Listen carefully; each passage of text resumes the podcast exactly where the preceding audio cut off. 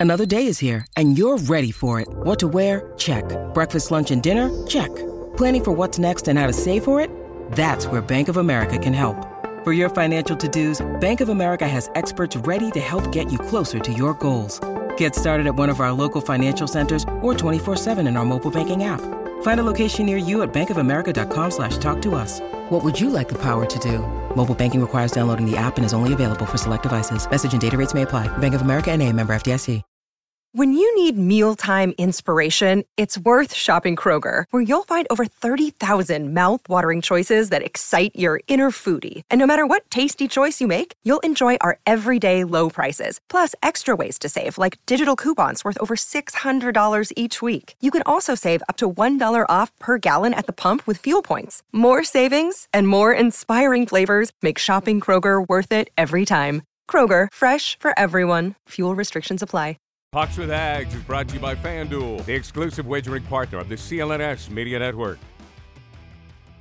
Welcome to another edition of the Pucks with Haggs podcast. As always, I'm your host, Joe Haggerty. You can find my stuff at joehaggerty.substack.com. And I encourage you uh, to take the premium membership where you can read uh, more of the stuff that I write about the Boston Bruins and the NHL. Post something just about every day during the week. With me today, first time on the Pucks with Haggs podcast, Boston.com's Conor Ryan. Conor, thanks very much for joining us. Absolutely. Thanks for having me. How's how's your summer been? Pretty good. Uh, pretty low key. Now that we've gotten past the the waves of retirements and all and all those things, I think uh, Bruins fans are probably traumatized after this summer. I think it's starting to wind down a little bit. I think, as you said, the, the summer is ending now. Summer camp's over. We're starting to get back into the swing of things. I'm I'm looking forward to it, Joe. It's, it's no more of waiting through the summer and seeing what's uh, what's next for the Bruins. We get to finally get to training camp, see what goes on moving forward. So yeah, I'm definitely looking forward to it too. It has been a little bit of sort of pain uh, this this summer, yeah. a little more than usual with the retirements and uh, some long time standbys going on. One thing that's not painful is the sponsors for the show. Let's uh, thank them really quick. Uh, FanDuel Sportsbook, as always, exclusive wagering partner of the CLNS network. We always got to give them tons of props, especially with football season coming up now that hockey season's around the corner as well. Visit fanduel.com slash Boston. Start earning bonus bets with America's number one sportsbook. That's fanduel.com slash Boston. And Factor Meals, not only a pitch man, also a client. America's number one ready to eat meal kit, ready in two minutes or less uh, if you really want to hurry it up in the microwave. But head to factormeals.com slash hags50 and use code hags50 to get 50% off of your first box. Delicious meals. Uh, I've had a bunch of them pork chops, Indian uh, butter chicken, which was phenomenal, a bunch of different stuff, very healthy and also delicious. So factormeals.com. They're my friend. They should be yours too. All right, Conor let's jump right into this. Um, first, biggest news item uh, with the Bruins over the last week, and I'm sure you would love to talk about this. A former BU product, another one coming to the Bruins. Alex Chiasson. Uh, this is a guy that the Bruins. Yeah, count up those Terriers. There's a lot yeah, of them. There's exactly. like a Terriers mafia going on right now. There you go. Uh, this is a guy that um, the Bruins have liked for a long time, going back to when they had the Tyler Seguin trade in 2013. That was a guy they were trying to get from Dallas. I think they ended up settling for Matt Fraser instead, but the guy they really liked was Alex Chiasson. We've heard his name a couple of times associated with the Bruins. Makes sense. He's he's a power play guy. He's a big winger, six foot four. You know, he's been fairly productive if you look at him as like kind of a third line sort of option uh, for your NHL roster. Uh, was was with the Red Wings a little bit of last season, about 20 games or so. Just your take on this uh, here on a PTO uh, which is a tryout agreement during training camp, so no guarantees he gets a roster spot. But how do you think he uh, fits into the mix going into training camp? Yeah, I mean, I think if you're the Bruins, you're just looking to kind of stockpile that forward depth and looking for, you know, leaving no stone unturned when you when it comes to looking at adding depth to this team. Doesn't hurt to bring in a guy like him on a PTO. As you said, he's a bit of a journeyman. He's been around quite a bit, but wherever he's gone, he's been pretty productive in terms of what his role is. If you're looking for just a third or a fourth line guy that you can kind of pencil in on the, the net front on the power play, maybe on the second power play unit and generate some offense. It's worth giving a, a flyer on a guy like that, that, as you said, has been linked to the Bruins before. They like him and they like his skill set as a guy who's six three, six four, can be productive in those roles. Um, so if, if you're looking for a guy just to add to that competition, that's one thing that feels like every training camp, whenever, you know, Don Sweeney has his, you know, his press conference to lead off training camp, it's always talking about internal competition something they always talk about every year going into camp. So adding a guy like Chiasson into the mix who can kind of uh, further push other guys, add competition to maybe some of the younger guys into the lineup. Doesn't hurt if you're the Bruins if you can bring that guy into the mix and seeing what you really have in him. Yeah, and, and one other thing I like about this is I think they did need to bring maybe another forward or two in because of James Van Riemsdyk his recent history. You know, a lot of injuries, has missed a lot of time. I, you know, let's say he gets banged up in training camp and isn't ready to start the year. I think you have your hedge your bets a little bit if you have a guy like Alex Chiasson around that you can plug into a winger spot. And you know, maybe you have to rearrange the the deck chairs a little bit to make it work with him if Van Riemsdyk is out. But that's one of the things I've kind of looked at with this Bruins plan and the guys that they've brought in is that unless they had some other options, some other veteran options, uh, and and in a pinch, he could certainly play a second line winger role. Let's say JVR starts the year there, gets hurt, something happens, and you want to bring a guy like this in. I think it's good to have that kind of insurance in case injuries hit at the wing spots where having traded uh, Taylor Hall, having lost uh, some other players in free agency, maybe your depth is not as far as NHL players go what it once was. And this is a guy you bring in and would give you instant depth depth if you can keep him around after training camp.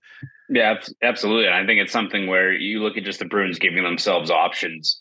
Uh, as soon as that, you know, they announced the PTO deal, you have people worried about like, oh, the Bruins are. If there's any year where you're bringing up some some younger players to, you know, fight for a spot in the lineup, it's this year, and you're signing these veteran guys. It's like, well, have those guys earn it, right? Everyone wants to yeah. talk about a guy like Fabian Lysell or these guys that of course, everyone is intrigued by them. They're these kind of shiny new prospects that you hope can crack a spot on the roster, but it's not a guarantee, right? You need someone to push them throughout these games. You can't just give a guy like Lysell, uh, you know, the expectation going into that he's going to seize one of those spots and just hope it happens. You need some of these veteran guys like Chiasson who can push them. And if Lysell can put together a really strong camp, a good preseason, and fight for those spots, that's great. He's earned it. But I think it's important to have these uh, veteran guys up there that if these younger guys don't step up, the spot's there. And I think Chase, it's not like he's this like project or this guy that's a fringe player. Like he's kind of proven at these various stops that you put him in a certain role, he's going to produce. So there's value in that, especially if you're the Bruins, you're signing him to a PTO deal. Yeah, and I, I think um, Merkulov has become the trendy guy now with the Bruins yes, fans that yes. they think is going to win a spot and all of a sudden push for. I think you know Lysell has lost a little bit of the luster in uh, you know the last year year and a half or so like obviously still talented was a former first round pick but it seems like coming off a year where Merkulov was second in the AHL in rookie scoring uh, definitely you know showed a lot of promise was one of Providence's best players he's almost becoming that sort of it prospect now yeah. where uh, they're pinning a lot of hopes on but uh, I'm with you and we actually have a question from a fan I'm gonna we're gonna get to a little bit later on Twitter that kind of encapsulates that feeling uh, that you're mm-hmm. talking about and that sentiment pretty perfectly uh, but Alex Chiasson, I think there's no there's no downside with a guy like this. Do you foresee any other um, potential uh, PTO kind of guys? I'd thrown a few out there a couple weeks ago. Paul Stastny was one that maybe made potential sense because he can play center. He's a veteran guy. He's a good two way player. Uh, but but any you know and, and center I thought was somewhere they may bring somebody in on a PTO just given the players that they have right now and throwing another player into that mix certainly wouldn't hurt even though you've got Jesper Boqvist, Morgan Geekie, Pavel Zacha, Charlie Coyle. Uh, certainly Trent Frederic could factor into that. Marc McLaughlin, Johnny Beecher. There's a lot of guys right now that are going to be in the mix uh, for possible center spots going into training camp. Do you foresee any other PTOs uh, at this point with training camp around the corner?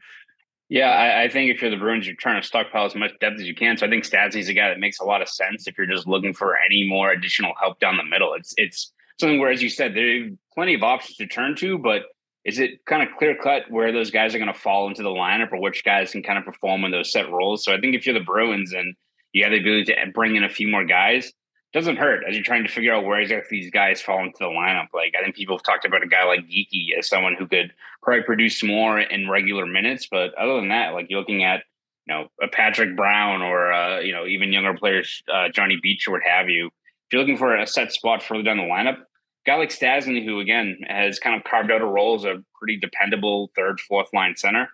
Doesn't hurt bringing them in if you have the opportunity to do it. So I think, yeah, targeting guys down the middle on PTO deals seems like a smart move just to round out what's already a, a pretty deep forward core in terms of just the amount of various ways they can kind of tinker with this lineup going into training camp.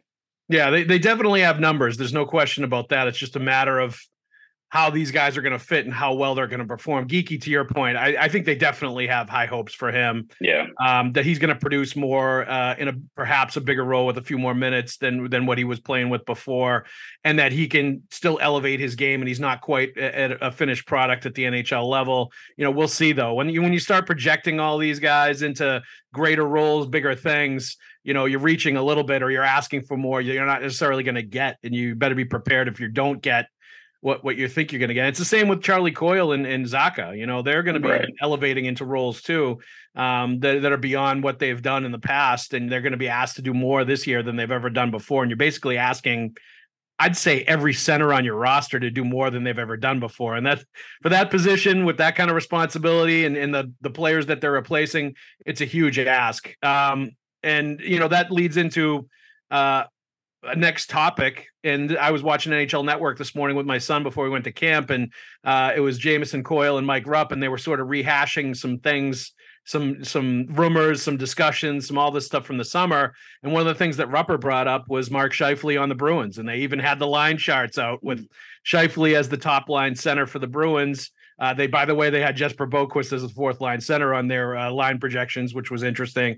Uh, Patrick Brown was nowhere to be found. That's probably why I forgot to even mention him when I was yes. talking center yes. candidate. Even though he's in there, and I think he's a good penalty killer, face-off guy. Like there's things that he brings to the table that may bring value to a, a winning hockey team.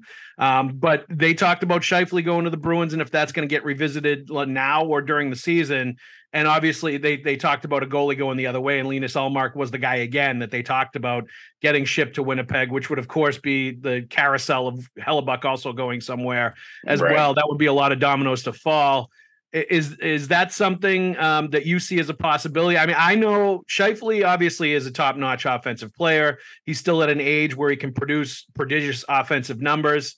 Um, I, I, like what he would bring as far as being able to play with the top wingers that the Bruins have and give you, you know, the kind of offensive production you were getting with Patrice Bergeron when he was here. Um, but you're also going to take a step back defensively. I don't think there's any question about that. He's not a two-way center like Bergeron was, or even David Krejci was for that matter. Um, and also, like I continue to want to avoid Winnipeg Jets players just because of the the cloud that's been over that team for the last two or three years you know, Rick Bowness uh, lost his mind at the end of the playoffs last uh, spring yeah. when they were eliminated, basically, you know, intimating the players around him were not, you know, we're quitting, we're not competing. Like he was frustrated with them. Paul Maurice basically quit on the team and then went to Florida and took them to the Stanley Cup final last year. And a lot of the comments that he was complimentary that Maurice was making about the Florida Panthers, about the players taking control of the room, about all that yeah. stuff I also felt was kind of a backhanded slap at the Winnipeg Jets and what he'd been dealing with before he went to Florida. And, and Scheifele is absolutely in the middle of that mix as one of their best players. So there's trouble signs. There's things I don't like about it, but beggars can't be choosers if you're the Bruins. And it turns into a, a thing where they absolutely need a legit NHL number one center, and that's the best guy available. You may have to do a deal with the devil I don't even want to think about the extension uh, that may come with that if they had to trade for a player like that and give up value for him. But is that something that you see as a possibility? Is that something you like?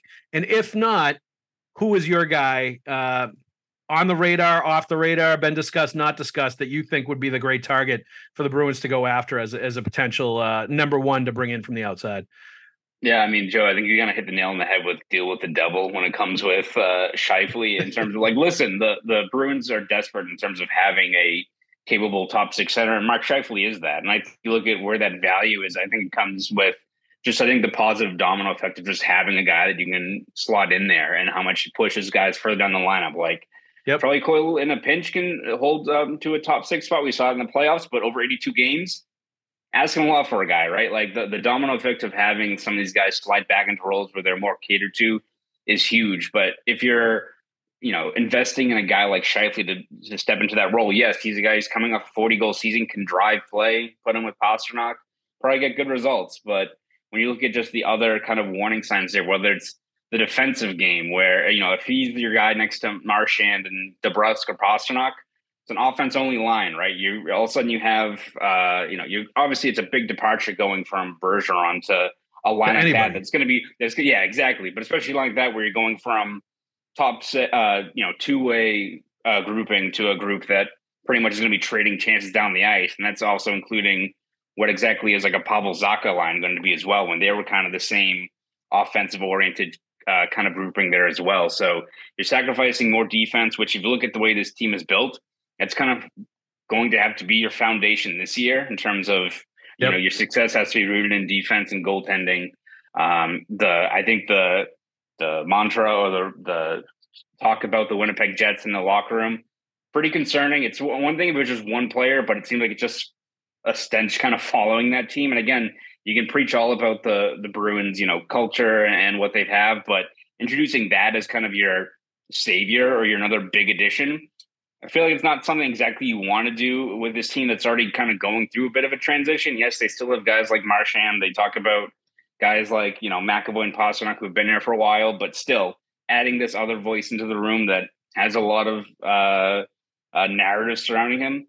Not a huge fan of that. Again, beggars can't be choosers, but I think if you're the Bruins, whether it's you know waiting for uh, more around the trade deadline when hopefully things should open up more and teams aren't as you know uh, stuck against the cap or teams are, are you know holding on to assets more or just you know punting and waiting until next offseason when you know a guy like Elias Lindholm who I think is probably the the ideal yeah. target again you, you run the risk of like focusing in on these soon to be unrestricted free agents and who the hell knows happens between now and then in terms of whether they get traded sign elsewhere, what have you. But I think that's a guy that if you're investing in the the next piece, no one's going to replace Patrice Bergeron. But if you find a guy that's a very capable two way center that can give you 60, 70 points, can anchor a top six role, those should be the guys you're investing in, as opposed to a guy like Scheifele, who can score you 40 goals, will also probably be in the ice for 40 goals against. I just yeah. feel like it's not a guy worth investing in, in in that spot. But Hey, everybody. Football season is just about to kick off. And what better place is there to go than FanDuel Sportsbook? Our friends at FanDuel Sportsbook, the exclusive wagering partner of the CLNS network. They give you the chance to win all season long while the football is getting carried around, thrown in the end zone, kicked through the uprights, and all the gambling people can come out, all the fantasy people can come out and let it roll. Right now, when you bet on a Super Bowl winner, you can get bonus bets every time they win during the regular season. Just pick any team to win the Super Bowl. That's right. Pick a team right now that you think is going to win the Super Bowl. Could it be the Patriots? Could it be could it be uh, Bill Belichick's swan song Super Bowl uh, victory? Who knows? Maybe you throw some money at that. But right now, when you bet on a Super Bowl winner, you get bonus bets every time they win during the regular season. Just pick any team to win the Super Bowl, and you'll get bonus bets for every victory. You can use your bonus bets on spreads, on player props, over-unders, and so much more. So just visit fanduel.com slash Boston and start earning bonus bets with America's number one sports book. That's fanduel.com slash Boston and get going with the football wagers. You know you want to, just go do it. And I do want to let you know that you need to be 21 and plus and present Massachusetts. First online real money wager only. $10 deposit required. Refund issued as non-withdrawable bonus bets that expire in 14 days. Restrictions apply. See terms at fanduel.com slash sportsbook. Hope is here. Gambling helpline ma.org or call 800 327 5050 for 24 7 support. Pay, play it smart from the start. GameSenseMA.com or call 1 800 GAM 1234. Well, this is why um, I feel like the trade deadline is the right time to do it, or mid-season, even if it's a little yeah. bit before the deadline. Deadline, and and Sweeney has done a good job. Don Sweeney has done a good job of you know preemptively making deals sometimes ahead of the deadline, a week, ten days, two weeks, three weeks, a month, even you know to make to get ahead of all the you know the the fracas that happens right around the the actual trade deadline but like we've seen this uh, in recent past, trades for Taylor Hall signs him to an extension. Trades mm-hmm. for Hampus Lindholm signs him to an extension. I, I, think this could be part of the plan for the Bruins and the game plan this year is to go into the season, take a few months. Maybe you're asking more out of guys than they're capable of over a long term, but at least get a few months into the season, see what you have, and then you know potentially Lindholm, potentially Scheifele, you know maybe even you know Ryan Nugent Hopkins is available from the Edmonton Oilers. But there's some guys out there that maybe they're available and you can go and make that deal. Now, obviously Nugent Hopkins is signed for a long time, so that's kind of a different uh, category. But Lindholm and and Scheifele, those are guys, rental players you could bring in and do the same thing with them that you did with Lindholm and Hall, where you trade, bring them in. Maybe you give up a little bit more because you know there's an idea that they may stay in Boston, you know, and it's not necessarily a rental, uh, quote unquote, pure rental. And, and you know, but you bring them in and they become the answer for the next three to four years which buys you some time to figure out your internal answer, your long-term answer, your guy that's going to be the next Patrice Bergeron, whether you draft and develop or target somebody and, and trade for them. But you know, I do feel like Sweeney has shown us part of one of the things he's good at is targeting rental guys in the last year of their deals, trading for them when it's a need, and then making sure that all their ducks in a, in a row for the extension, you know, when they come in. And as long as it's a good fit, you see that happen and they become a part of the Bruins fold. So it, I, I could see something like that happening with a legit frontline center to bring them in. You know, they just need to make sure that the guy's the right fit. And I'm with you. Uh, Lindholm, I think, is much more a Boston Bruins player than Scheifele, especially yeah. for what they're going to be asking for a top center uh, to play in all situations, to play a 200 foot game, to potentially kill penalties, win faceoffs, in mm-hmm. addition to producing offensively. Uh, and, and, it's going to be interesting to see how that um, that whole thing goes down. Uh, but I, I, do think at the end of the day, they're probably going to need one of those guys at some point in this year. If there's going to be a, a come to Jesus moment with this Bruins team yeah. they say we're just not getting what we need out of the center position, and we need to go get somebody else. Yeah, exactly. I mean, it's it's one of those things where this team, the way they're built, there can hang in, win two one games, but you're going to have way too many of those games where I think it's going to be you know tight contests and just not having the offensive firepower or, or asking too much of a guy like Coyle or even Zacha to continually get the most out of the kind of the talent they're surrounded with. So I think it's going to come at some point. It's I think for Don Sweeney, it's all about just you know being patient, seeing what's out there, and letting this market kind of develop. I think he saw it's been a trend kind of all throughout this offseason of teams just don't have the financial leeway or they're too uh, you know hesitant yeah. to move on from prospects. That if you wait until uh, the middle of the season when teams get desperate, teams are looking to finally make a move, part ways with guys that's when hopefully the market picks up. And whether it's a guy like Lindholm, as you said, or um, you know, I, I, think that's the guy that makes the most sense. But again, I'm sure the Bruins covet him, but sure do a whole bunch of other teams would probably value a guy like him more than a guy like Scheifele. So that's also the part of the battle is the Bruins always talk about, you know, this is the year finally they stop moving assets, they stop moving future draft capital or, or what have you. Might have to do it one more time if it gets to a guy like Lindholm, which again, you kind of have to weigh that price. But considering that kind of the main missing piece in terms of building a sustainable roster as part of this kind of retool they have in the post Bergeron era. You desperately need a top line center somewhere in the mix there. Enjoying seeing uh, snippets of the summer of Pastrnak that we're getting through social media here. I, yes, he was in Prague for a uh, soccer game, uh, re- leading the the rowdy hooligans in the in the crowd and in chants, and then apparently buying an entire round of drinks for everybody in his section or whatever was going on there. But you know, we're we're, seeing uh, bits and pieces of Pastrnak's summer here, whether it's pushing the baby carriage in Boston and seeing uh, Milan Lucic or this. Uh, that it seems like he's having a, a great summer and he's going to be in a good frame of mind come come September when training camp rolls around. Yeah, exactly. I feel like that's like a, an annual tradition. I think it was the last year he was at like a tennis match and he was, or I think it was a soccer match and over yes. in Prague, and he was partying there too. I feel like that's again, it's one of the the signs of the season's almost here. It's like late August, Pasta's doing his annual tour around Prague and, and enjoying life and getting ready for the, the new season. And uh, yeah, I mean, he's going to have to be a guy that is going to be the focal point of your offense. Rather evident with a guy coming off of a 61 goal season, but you're going to need him to pretty much be driving play. If he either takes a step back or injuries, what have you, uh, hit with him, then all of a sudden you're in a spot where you're I don't even know where you are. You're like the a worse version of the Islanders. Your your defense based on goaltending, but you don't have enough firepower to really win you some of those tight contests. So um, it's gonna be you know he's gonna be probably the most important player going into this upcoming season.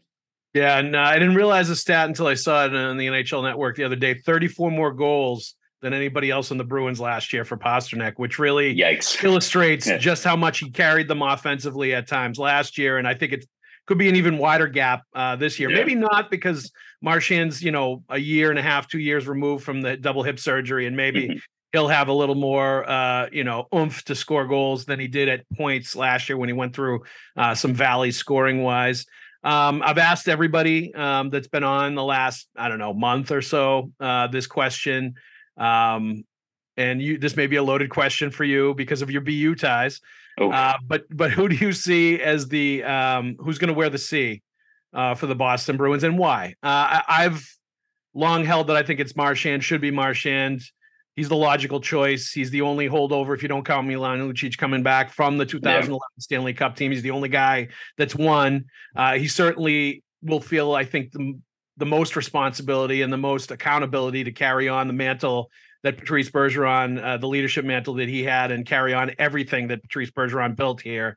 Um, I, I, think a lot of guys would take that seriously, but I think Marchand would take it most seriously and and take it most to heart. Um, and take it most seriously. So that would be my guy. But uh, you know, obviously McAvoy's a candidate. Pastrnak, I think, des- certainly deserves consideration and a lot of discussion. I think all three of them are going to wear letters regardless uh, mm-hmm. of who gets the captaincy, and maybe it's going to be overplayed a little bit who gets the C because they're all going to be equal leaders uh, in most respects. But uh, who do you believe is the captaincy, and and where do you think the Bruins are uh, are leaning in that direction? Yeah, I mean, obviously, a guy like McAvoy makes plenty of sense long term, but I think when you look at just the the state of this team and the the kind of the era they're in now, where they're transitioning from this two decades long, uh, you know, luxury of having a guy like Bergeron and Chara, and these guys are such you know commanding presences in the in the dressing room to still have that kind of last piece there with Marchand in terms of being that that bridging that those kind of differing eras you're in kind of now. I think that's really important. As you said, he's still a guy that if anyone was going to take seriously the the mantle and the responsibility of learning from Ber- of you know being that next guy after Bergeron and carrying on that tradition. It's a guy who's kind of been stapled to his hip in Marchand over the years, right? Like yep. this is a guy that I think takes that very seriously. Will always be the first one to tell you how much Bergeron means to him and the impact he's had. And I think he's a guy that um, you know you even look at you know previous dev camps. Usually it's Marchand, it's the guy who's talking to these guys about what they need to do. Uh, you know, follow by example work out in the gym, all, all these things that, you know, I think he's a guy that can kind of lead the way in that regard. He's an emotional leader, but has a, you know, I think Bruce Cassidy's the one's always mentioned why he's a natural fit for a leader because he holds everyone to a very high standard. And as you're this Bruins team that's kind of going into the unknown with this uh, post Bergeron Krejci era, I think having a guy who's been there, done that, has been part of this era, has more or less been Bergeron's understudy for over a decade now. I think having him uh, as the C, I think is the important kind of next step there. And yes, he's he's 35. Who knows how long he'd have that for? But right. Bergeron also wore the, the C for three years too. Like in terms of I think what that role is and that responsibility as you're you know wading into this next chapter of the Bruins. Uh, I think having a guy like him as that commanding authority still makes the most sense. Uh, McAvoy and Pastrnak they will get their chances as they're not going away anytime soon. But I think for right now in this moment, I think Marchand's the you know far and away best choice there in that regard. Yeah, and and look uh, to your point, McAvoy, his time is going to come to where the yes. C. There's no question about it. I think Marchand's only signed for like two years uh, this year yeah. next year, I believe. So like yeah. he probably is not going to play beyond that. You know, maybe I'm not going to count him out. Maybe you know he's one of those like they're going to have to rip the shirt off my back kind of guys mm-hmm. as far as retirement goes. But like he's going to be 36, 37 at that point. Like that, you know, he that may be it for him and then the, the C goes on to somebody else after that. So we're not talking about a long term uh, captaincy here. I just think the natural uh, way of things would be Bergeron passing to Marchand, then Marchand passing to Pastrnak or McAvoy. Uh, and let's like full disclosure, let's be honest about uh, Marchand. Like ten years ago, would we have ever entertained yes. him being captain material for the Boston Bruins? No way. Like he's mm-hmm. obviously grown up, evolved, matured, learned from Patrice Bergeron. I think a lot of what Bergeron has naturally has rubbed off on Marchand and kind of brought him uh, more to center from when he was way out, uh, uh, being a radical uh, uh poopster uh, for large portions of his career. Uh, and he's gone away from that to, to a large degree because I think he realizes how much it hurts the team um, and he wants to be a team guy. So like that part of it, you know, is obviously there now where he's matured into that sort of role and being considered. I think some people may completely discount him immediately because of they course. look at his past and say, how can this guy be captain when he's done, you know, been suspended a billion times, had to write over a million dollars in game checks to the NHL for suspensions and fines, like all that stuff, lick the guy's lick the guy's face twice, like all that stuff.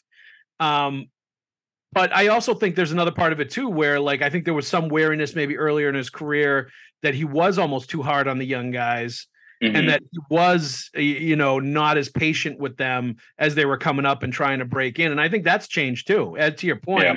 coming in and talking to the guy, uh, the younger guys, the prospects at development camp. I think as he's gotten older, he's gotten better about that and sort of walked the line of like being demanding and accountable uh, and making holding everybody else accountable, but also understanding that like you can't be too hard on young guys that are still sort of building themselves up and, breaking in and sort of like going away from a little bit of the old school like you know you're gonna you're gonna have to prove to us that you've earned it and then we'll ease up on you a little bit. So like that's a huge component to being captain too is to integrating young players creating that welcoming dressing room that patrice bergeron has really uh, created over the years and zdeno chara too who like would not have hazing did not even want to use their word rookie was really yeah. good about that stuff so I, I think in some ways too like people's perceptions, some people's perceptions have to change about Marchand a little bit and finally evolve the way the players evolve to view him as captain material, which like people like you and I that have been around him, you know, for a long duration and have been in the dressing room understand and see every day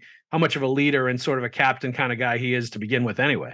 Yeah, exactly. And it's one of those things where I feel like if he gets named captain, most of the vitriol will probably come from. I feel like it's like Toronto, Toronto. and these other oh, markets. Course. Yeah, that's where it'll come from. And I think for, for Brunson's the only possible hang. It was probably just that argument of like you know, long term, like should you give it to him over McAvoy? That's the only argument I could see like Bruins fans having. Which if you want to you know focus on that, you can. I still think it's kind of a non-issue, but I, I think Marchand in terms of leading by example, how good he is working with younger players. Like I feel like the thing that always sticks out with me with Marchand when you talk about you know a guy that gets called up from Providence or a younger player that has a really good game or two.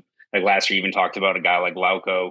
I think for him, we're coming from his kind of career trajectory of being this guy that was kind of a grinding player, started on the fourth line and kind of built his way up. I think he has he knows what patience is needed. He identifies what guys who are really committed to working on their craft need to do to take that next step. Like every time you talk to him about these younger players, I always feel like he has a very patient, you know, fresh perspective on that. I think you kind of need that for especially this team that is probably going to have to show out a lot of patience for some of these younger players. They try to carve out roles uh, in this lineup. So I think he's a guy that really makes a lot of sense in terms of being that uh, kind of that conduit of leadership for these younger players who are hopefully making that next jump up to the NHL ranks this upcoming season. All right, before we get to the Twitter question of the week, uh, which is a new segment I completely just invented here in this episode. If you be proud you are on for the birth of this, uh, Conor. Thank you, uh, Joe. 24th episode, I believe, of the Pucks with Haggs podcast. Uh, anything that you're working on, anything that you're hot about, anything you want to talk about, uh, Bruins or NHL related, um, you know, that's kind of been on your mind that you haven't really been able to talk about, uh, you know, on a podcast or anything else, uh, right at this second. In the in the complete dead portion of the uh, NHL offseason where everybody's at their cottage and still like uh, going yeah, to I, soccer games and partying it up right now before captain's practice opens. Yeah, you know, it's been a, a, slow part of the summer. And I think my most exciting thing last week, I went to the Savannah Bananas game in Brockton. that was that was the highlight of my of my week, Joe. So it's been nice. pretty slow. I think for me, yeah, the the only other thing is just looking ahead to next season. People want to look at the fact that the Bruins have a whole bunch of cap space, have a lot more, you know, fiscal flexibility to hopefully aggressively retool with a pretty solid foundation you have with this team, especially defense, goaltending, what have you. Um, I still think Jake DeBrusk is the other, you know, big piece that not only for next year in terms of whether or not you want to extend him, and you look at just what Brandon Hagel got, that could be a barometer of what you probably have to pay uh pay him if you want to retain him long term. But he's a guy that yep. You you view Pastrnak, he's going to be the conduit of your offense. But I think you have to see whether or not a guy like Jake DeBrusk at the wing without you know a set proven top line uh, center kind of driving play with him, whether he can be a guy that can drive play because he's a guy you look at his skill set and when he's on, he's driving to the net and he's generating high danger looks, grade A chances. He should be a guy that kind of whoever you put with him, if he's playing his game, should generate chances. Like if Nick Ritchie, who can kind of just park himself in the net front, can fall backwards into 15 goals a season, you think Jake DeBrusk, with how aggressive he is, can be a guy that can consistently give you 30 goals regardless where you put him into the lineup. So yeah, as much as I think people look at the new additions, like what Lucic can do in a fourth line role, what Morgan Geekie can do with more minutes, JVR, what he has left in the tank. I think internally of guys who are coming back, DeBrusk is, I think, going to be a key piece because I think we know Pastrnak can pencil him in for at least 40 goals. I think he's that good of a player. You can have that expectation. DeBrusk, is this going to be where he breaks through with 30 goals? And if so, can he do it kind of off of his own merit as opposed to maybe being a, an important piece of a line with Marchand and Bergeron? I think if you get another step forward from him in his game, not only will it one, get him a really nice contract. It goes a long way towards giving you another at least proven offensive conduit on this team that is lacking that kind of proven goal scoring touch beyond a guy like Pastrnak right now. Yeah, no doubt. And, and I think we did see um, progression from him last mm-hmm. year as far as consistency, as far as going hard to the net, as far as, you know, trying to do things even when the puck wasn't going in or he wasn't necessarily generating as much as you thought he should, where he would be more of a factor. And like I there were times I saw him like taking the body on forechecks and mm-hmm. you know competing harder for pucks in those sort of situations where you know under Cassidy the last few years it was fly by city every single time um, and that was good to see and I think that is a sign that maybe he's continuing to get to that place. And you know but there's no doubt that like given their when they traded Taylor Hall everybody else on wing that has talent and, and offensive ability that was a sign a bad signal to them like you're going to need to step up and produce a lot. Mm-hmm. Um, you know, because there's going to be, you know, th- there's there's only so many guys that have 30 goal potential uh, on the wing on that team on that roster right now as we speak. You know, it's Marchand, it's it's DeBrusk, and it's it's um Pastrnak, obviously. And I think when you get beyond those guys, I don't I don't see 30 goal potential out of any of those other guys. Um, so yeah, he definitely needs to step. I mean, and financially, their motivation is there, right? Like you know. Right it's it's right there in front of him. If he can really step up and produce, either the Bruins or somebody else uh, are going to pay and pay big time uh, for his services. So, you know, last year I looked at as a step in the right direction for him, but there's no question he's a big X factor guy uh, going into this year and a guy that they're going to need to to drive play a lot, especially if Pavel Zacha or Charlie Coyle uh, is your number one center.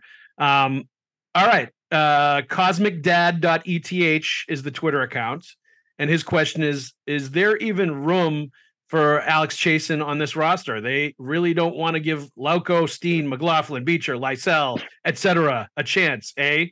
And you could, you know, and look, I, I found it funny when we were in Nashville talking to Cam Neely, talking to Don Sweeney. And Cam, I remember one point is like, "Hey, maybe this is the year we just need to look pass it over to the rookies, you know, or pass it over to the young guys." uh, you know, talking about like the the salary cap and the difficulties they were going to have and and all this other stuff and trading Taylor Hall. Um, but it was obvious they had a game plan. They were bringing in a bunch of veterans. They knew what they were doing. It was kind of that, you know, that sheepish smile on their face, like uh, the Cheshire Cat smile, like they knew they had a game plan in mind. They were not going to hand anything off to any of these young guys. Lauko, I think, will probably be on this team. Like I think yeah. he proved last year that he can play in the NHL level that he can certainly play like a fourth line role and that I think there's still growth. I think there's room to grow, yeah. Especially offensively and his skill set wise and the way that he plays. I, I, think he's one of those guys that has upward mobility from, you know, being a fourth line guy. But beyond that, these other guys, Steen, McLaughlin, Beecher, Lysell, uh, et cetera, uh, Merkulov, the the other guy that we talked about a little bit earlier, um, I, I don't want to hand it over to these guys. I don't want to pencil in these guys into an NHL roster to start the year and say we're putting all our, our, eggs in this guy's basket and this guy is is it. And you know, and if he's not it, we're going to start shuffling this carousel of young players in until we find somebody uh, that can do it. That's not the way the Bruins have ever done it. That's not the way they want to do it. They want to bring in an NHL player that's proven that they can do it in the past and has the pedigree and force that young guy to push them out and to earn the spot. Like Cam Neely and Don Sweeney were NHL players. They understood that that was what it was like when they were an NHL player. Is you're not going to win a spot until you've beaten out a veteran for that spot and earned it in training camp, earned it in the season, whenever. And that's the the natural sort of cycle of life uh, in the NHL and they want to continue that with the Bruins, and they've done that. And I think that's the right way to go. I don't want to hand it to anybody that's a young player unless they've already proven, like Lauko has at the NHL level, that he's earned it. And it seems that they continue to do it that way. So I know there's tons of Bruins fans that Dev Camp rolls around, they get all excited about the mm-hmm. prospects, mm-hmm. and like you know, look, I love Riley Duran as much as anybody else. Very good player. I think he's going to be an NHL player. Yeah. But like we're talking about guys that are in college, guys that are 18 years old, some of them. Like we're talking about guys that are light years away from the NHL. And I went back and went through every dev camp roster for like the last 12 years or whatever. And there's at max like four or five guys that make the NHL from those dev camps, and that's it. And a lot of them you right. never hear or see from again. So um, I don't want there to be room on the roster for these guys, and I'd rather load up and have insurance policies like Alex Chiasson, and then have these guys have to force them out to get their job.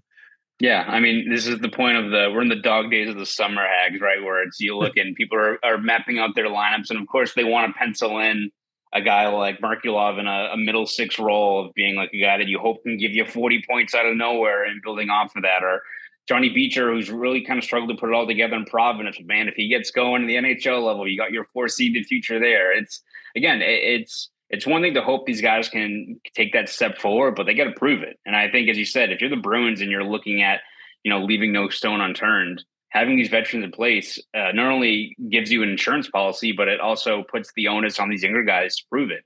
And I think uh, Lauko is a perfect example, right? I think going to camp last year, I don't think anyone penciled him in. I don't almost like he's no. one of those guys that seemed like his time in Providence had peaked and was kind of on his way out. You're like, all right, we kind of know he's a good skater. We'll see what he can kind of bring. But well, even when he, was on the opening night roster, I think, or uh, the NHL roster start the year, I think we all kind of looked at each other like, "What is this like a salary right. cap thing? Why is this guy right. here? Like, I don't mm-hmm. understand this."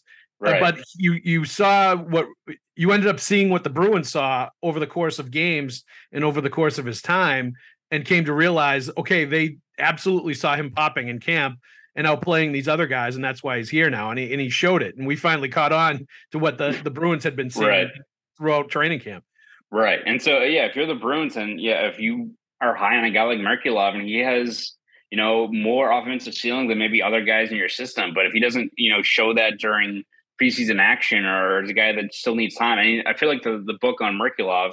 We even talked about it. There's like the running theme of Dev Camp last summer where it was everyone talking about how good offensively he was. Every single coach we talked to was like, "Got to work on his defensive game." Which yeah. like I didn't see how he was that first year in Providence. It must have been uh, outrageous because I don't know what he was doing in the D zone that that had everyone talking about that. But he's an unfinished product, and that's what you expect from some of these younger players. So if you can put it all together and make a, a sustained push during camp and during preseason action, great. Like you'll take that if you're the Bruins. It's a good problem to have if these younger players are pushing out these veterans you brought in as well. But it should never be a situation unless you're a team that is the bottom of the barrel is going to not be a realistic contender at all.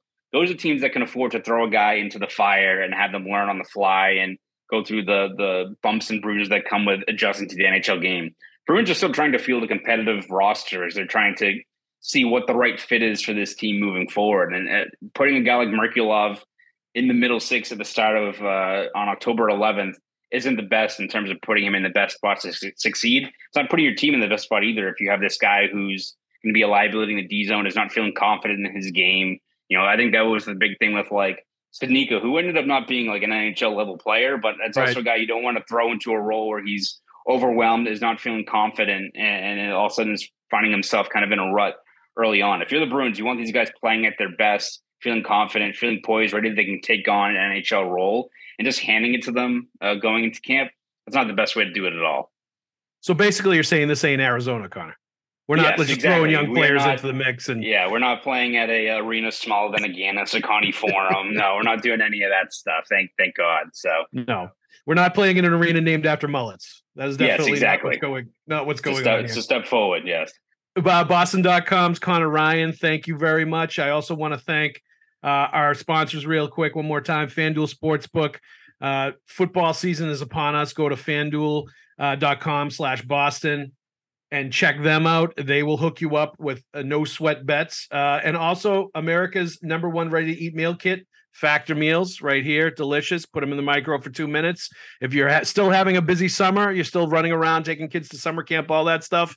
Uh, this will get you a lunch or a dinner real quick. Thank you very much to Factor Meals, Conor. This was fun. Let's do this again, my friend.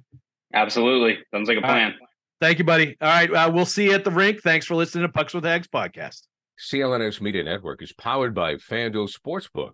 Visit fanduel.com slash Boston and start earning bonus bets when you bet on a Super Bowl winner.